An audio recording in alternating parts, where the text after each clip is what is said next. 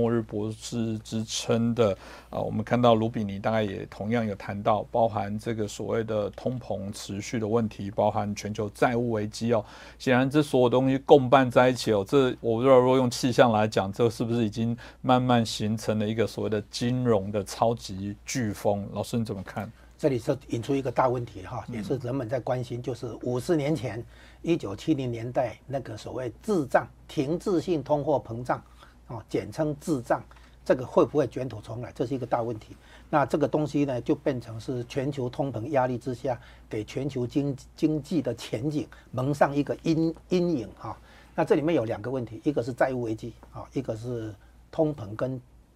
实体经济的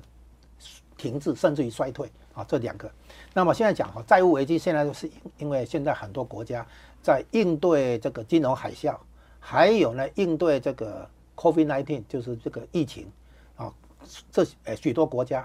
啊都这个背上财政赤字啊，包括花现金啊救经济，包括这个美国拜登政政府上来以后推了很多叫做刺激经济的方案啊。从基础建设投资到给家庭补助啊，到各种所谓对抗这个通膨的那个能源政策等等，撒钱啊，大撒钱。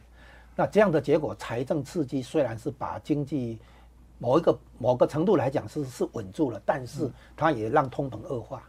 那所以呢，现在通膨哈有两个问题。就是一个是刚刚讲的那个成本推动哈，就是生产要素提供者可能会落后补涨涨价来要求弥补通膨损失。可是另一个方面呢，财政刺激政府的那个从从当年的越战的那个财政开支到这一次的话啊，应对这个疫情，还有应对原来那个金融海啸，然后政府的这个货币的量化宽松、财政的宽松刺激，这些推高总需求，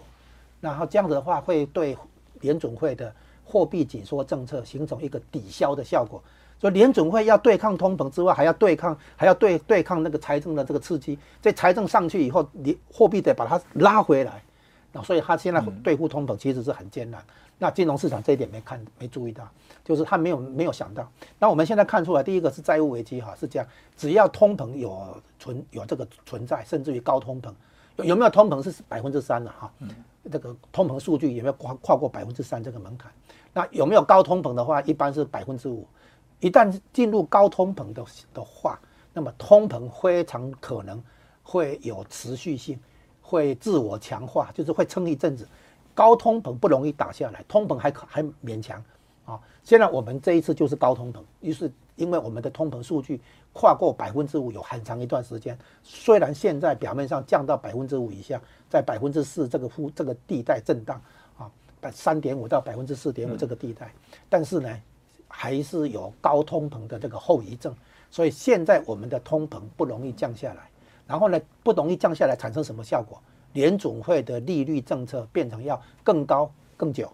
那这个又有什么后？这有什么后果？答案就是资产泡沫承受压力，很多资产价格会承受压力啊。那这样的结果，尤其是那个债务，因为这一次的话，所谓货币宽松。其实是在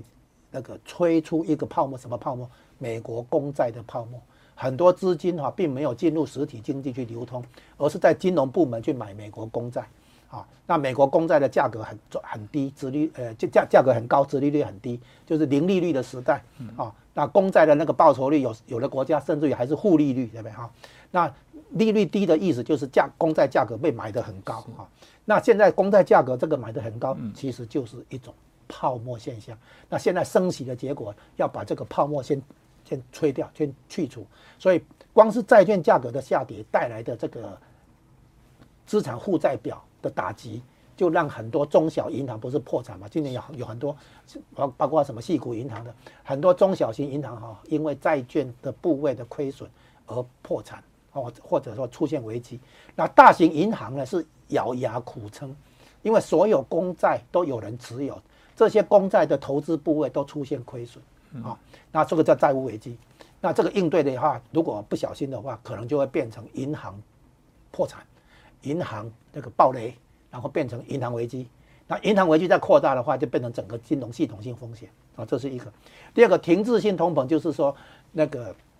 供给端出现问题，本来那个疫情的时候造成供应链断裂，怎么样啊？不能生产供生产线不能正常运转。那当年也是因为那个油价这种生产要素的那个涨价，造成供给端受到打击，不是需求端，而是供给端。那现在的话，如果如果这个供给端出现问题的话，那就是回到当年的历史，出现经济停滞或衰退之下的通膨，啊，那这个毫无疑问是供给端带带来的打击。那么是不是有供给端带来的打击，造成停滞性通货膨胀，简称滞胀，就是几乎是今年或者未来十二个月最重要的观察的这个全球经济议题，就在于看看说这个通膨的压力持续下去之后，有没有带来因为利率的升高，一方面戳破资产泡沫，资产价格风险资产的价格会跌，那另一方面那个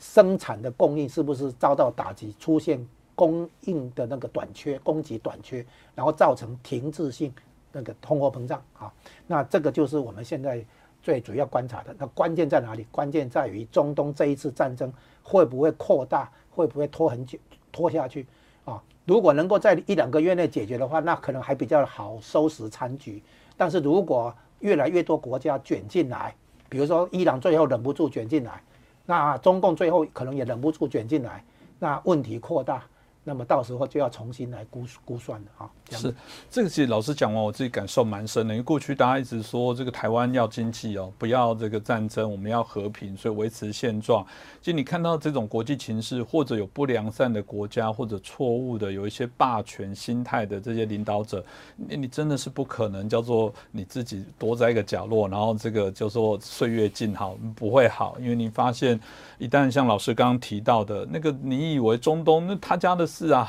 拍谁那个马上就会变成你家的事了，这我们无法来规避在整个全球化过程的影响。所以台湾作为一个全球化一个叫做很好的成功典范的部分，会不会因为这件事情而产生了一个原爆点？大家也很担心，那台湾会不会在这一波过程当中首当其冲，或者更严重的一些影响？老师怎么看？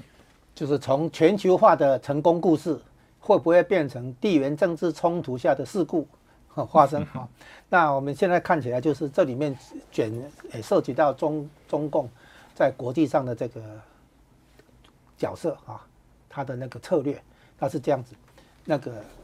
我我们一开始会认为说，如果中共要对台海动手的话，他很可能会想在其他地方先点火，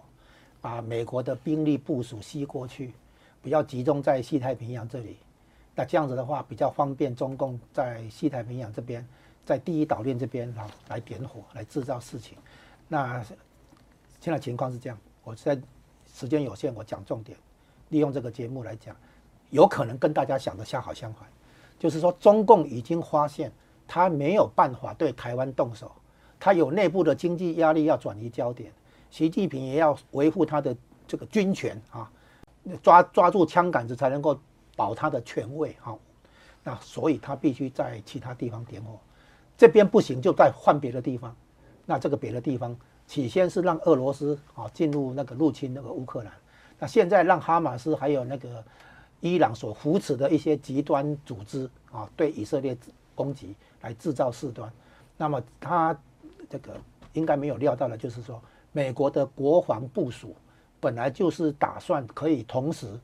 在全球。打二点五场战争，啊，这是二战以来的那个教训，就是一场在欧洲，一场在亚洲，另外零点五场可能在中东或其他地方。美国的兵力部署是同时可以应对二点五场战争，并不是说美国因为要应对乌克兰跟以色列，然后就在台海这边，在西太平洋这边兵力部署受到影响，根本没有的这样的事情。大家回顾一下，乌克兰战争刚爆发的时候，就是俄罗斯刚入侵乌克兰的时候。美国立刻美美国的官方回应是说，美国不出兵啊。虽然我们知道美国是不出兵，但是出手啊。可是重点是，美国军事行动立刻在西太平洋这边下呃派出重兵，三艘整个西太平洋总共有三艘航母战斗群，三个航母战斗群，外加两个两栖登陆舰，就是轻航母两个，总共有五艘重量级的那个海军部署在西太平洋这里，就是担担心预防。啊，中共可能在台海或哪里这个蠢动啊，有制造事端。你看美国的反应是这么清楚，哦，所以更何况还有个重点，就是说乌克兰跟以色列那边都是陆地交战。你看他这个坦克啦，这个无无人机那个是陆地，台海这里是海岛。海岛的话，你用无你用滑翔伞飞过台湾海峡吗？不可能啊！你用那个无人机吗？飞飞一百多公里飞到台湾海峡，呃，将近两百公里，然后你这样子过来吗？不可不可能。所以呢，在乌克兰跟以色列那边用的兵力比较偏向陆地的作战模式，可是他美国保护台湾或者保护第一岛链用的兵力是海军空军，不同兵力没有重叠嘛？海军空军没有用在乌克兰跟以色列嘛？啊？所以呢，大家以为说这样子到处点火会让美军忙不过来，这是没有这样的事情啊，请大家先先厘清这一点啊。美国的兵力部署在台海周边是海军、空军为主力嘛，然后乌克兰跟以色列那边是陆地战嘛，包括坦克、包括那个火炮、长城火炮，也包括无人机侦测等等，那个是陆地战嘛，不一样的兵力，然后，兵力不并不重叠。好，再来，那个对以色列来讲。他真正的目标除了消灭哈马斯之外，他要让伊朗去军事化，因为伊朗有核子武力，再加上迟早会有长城投射能力，所以呢，他已经说要消灭以色列，要消灭美国，所以对伊朗来，就是对美国跟以色列来讲，伊朗是一定要解决的啊，这个伊朗问题一定要解决啊。那以色列至少要做，不但要消灭哈马斯，至少要把伊朗去军事化。对美国来讲，这还不够，要把中共卷进来啊。那中共是这样，他因为发现他没有办法取得台湾海峡这一带的，包括南海在内，制海权、制空权，它完全不是美军对手，也不是美日同军事同盟的对手。唯一可能的是朝鲜半岛，因为朝鲜半岛对中共来讲是陆地运补，不是海空两两栖作战的这种哈。那所以如果真的要有事端的话，是朝鲜半岛出了什么冲突，中共可以那个在整个在在它的涉及范围内哈。在它的这个这个打打击范围内，那所以呢，中共不能对台湾动手。可是习近平的权力基础在于民族主义。习近平上台以来，马上推“一带一路”哈，就是他有有几个论论论述成为他的权力基础。第一个，他提出中国梦，追求中华民族的伟大复兴，这第一点，民族主义是他的权力基础。第二点，中华民族的伟大复兴一定包含一件事情，就是是拿回台湾。第三点，拿回台湾不能对台湾动。动武不能用武力攻击的方式！那我再补一句，把台湾打烂不叫中华民族的伟大复兴啊！那怎么办呢？叫做海空封锁，以战逼降，就是对台湾进行海空封锁，然后对台湾构成重大打击，然后让台湾那个愿意来接受统一的安排，叫做一国两制什么的啊，这样子。那可是对台湾做海空封锁，马上引来一个问题，就是中国大陆自己会被反封锁。包括美国、日本、台湾都有能力去对中国大陆的港口做反封锁。反封锁以后产生什么问题？石油供应会被切断。没有石油供应的话，战斗机不能飞，军舰不能开，啊，这个这个军事性活动没办法进行。所以“一带一路”的意思就是不往东边去跟美日军事同盟在海军这边去对撞，而是往西边、往陆地那边。重点国家是伊朗，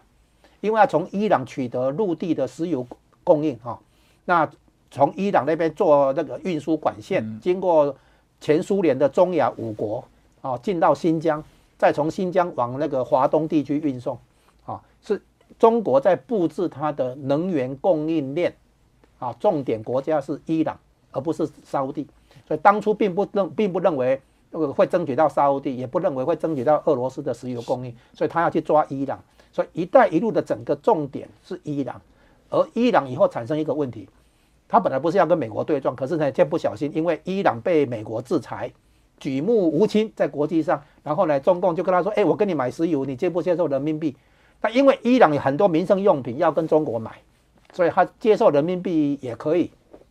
结果呢，给中共一个很大的点子，就是说：“哎，人民币国际化，叫做去美元，就是他在他成立了以人民币来结算石油期货交易这样的一个交易平台。”两二零一八年三月二十六号星期一，在上海正式开张，啊，那所以川普在前几天星期四，啊，二零一八年三月二十二号宣布客关税，贸易战第一枪开打是这样来，所以呢，这个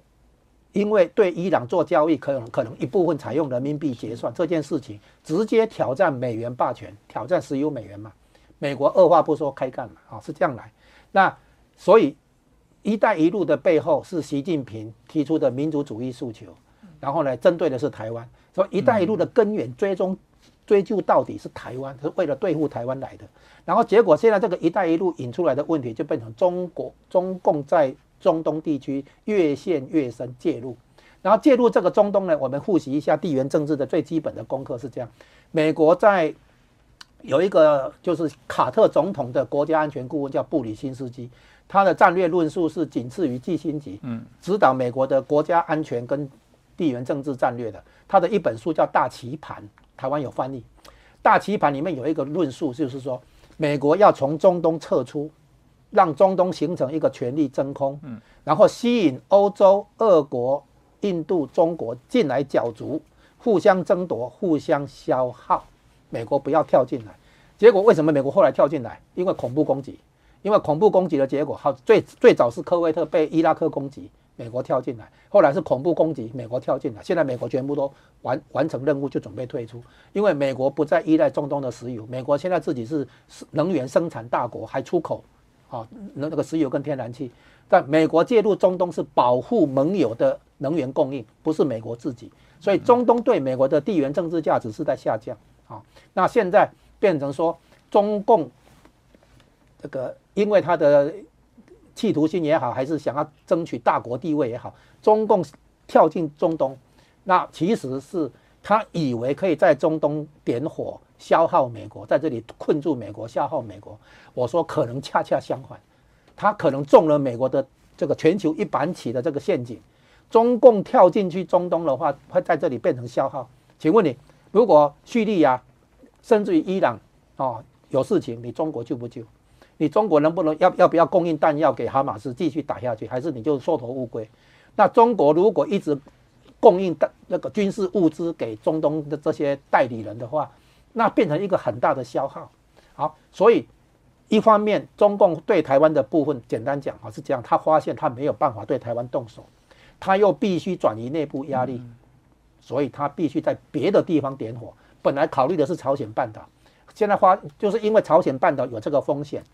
今年上半年，我们在看到韩国总统尹锡悦去访问日本，跟日本和解，然后到华盛顿去跟美国这个有更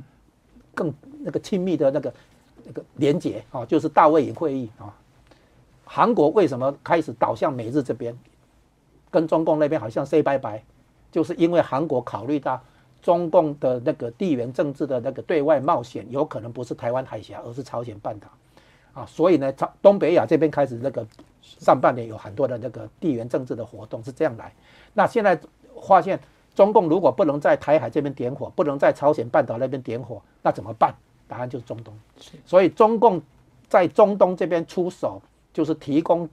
军事物资给哈马斯、给真主党、给叙利亚境内的那些伊朗扶持的这些武装组织来点火、来惹事的话，其实反映的是他没有办法打台湾。所以恰恰相反，就是很多人以为说乌克兰、以色列最后接下来是不是台湾？我说很可能是恰恰相反，是因为他没有办法打台湾，他才在在别的地方点火。那我现在讲重点，为什么他没办法打台湾？因为他打台湾所要动用的军事武力被美国点了穴道。火箭军，因为导导弹部队是最先要动的，火箭军知道一旦开战的话，他们会最先被美国清场，被美国清洗，所以他们害怕变成炮灰，但也不想为习近平卖命。再来呢，那个潜舰，潜舰会出事情。再来呢，航那个。海军航空兵就是航空母舰上面的那个那个空军，这些都一再的出事情。现在习近平是忙着整顿军方内部，根本没办法。因为如果真的下令攻击的话，你怎么知道这个灰弹不是打向台海啊？不是打向中南海，而是打向台海？你怎么知道？现在哈，习近平是最大的问题是保护个人安全，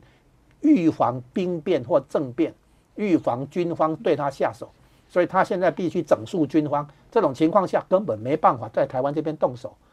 如果要的话，也是以后的事情，不是现在。所以短期内的话，等于是说，中共在中东的点火，反映出来的是他没办法在第一岛链这里，在西太平洋这里点火。所以呢，很多人会发现，如果是这真的是，如果是这样的话，如果我这样的解读是对的话，当然我们有可能错了哈。但是如果是对的话，那中共会很乐于看到中东的这一场。冲突或战争拖下去，因为拖下去的话，中共有角色，大家会来更说把中共纳进来谈判，就像北韩问题有有六方会谈一样哈。到时候中东的问题可能会有六方八方会谈也说不定，到时候中共的外交还有的玩啊，他还可以就是习近平可以向党内交代说，你看我们有在这个这个给美国制造麻烦啊，我们对美国的这个这个挑战世界霸权的这个挑战，我们有做很多事情啊。之前有病毒，现在有这个中东啊，还有之前是前面前头还有乌克兰，所以习近平就可以说不用打台湾，但是继续抓住军权，继续抓住党内的控制力啊，表示他有在做事情，表示他有在提升中国的大国地位，表示他有在挑战美国的世界霸权啊，所以他可以对党内交出一张成绩单啊，我不是没有在干活这样子，但是他可能不需要冒着攻打台湾所带来的。巨大的风险。